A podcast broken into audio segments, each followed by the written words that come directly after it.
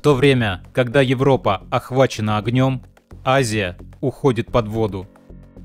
Япония. Середина июля две тысячи двадцать второго года.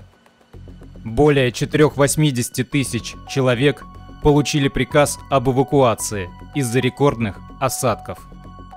Проливные дожди привели к затоплениям во многих префектурах страны. В некоторых районах префектуры Мияги всего за двадцать четыре часа выпало более месячной нормы осадков. Были затоплены улицы, автомобили и дома. Людей эвакуировали на лодках. Дождь такой сильный, что дребезжат даже стекла. Это было очень страшно.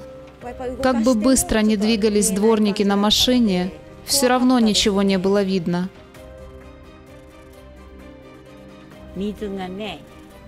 Вода пришла в дом. Она также поднялась и на татами.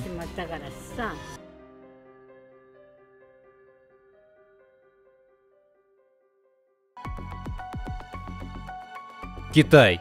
шестнадцатое и семнадцатое июля. В провинциях Сычуань и Ганьсу также прошли проливные дожди, которые привели к наводнениям.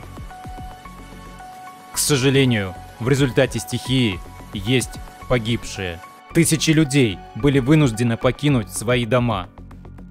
В некоторых районах были серьезно повреждены линии электропередачи и нарушено дорожное сообщение. В округе Луннань, провинция Ганьсу, за тридцать шесть часов осадков почти в два раза больше среднего показателя июля.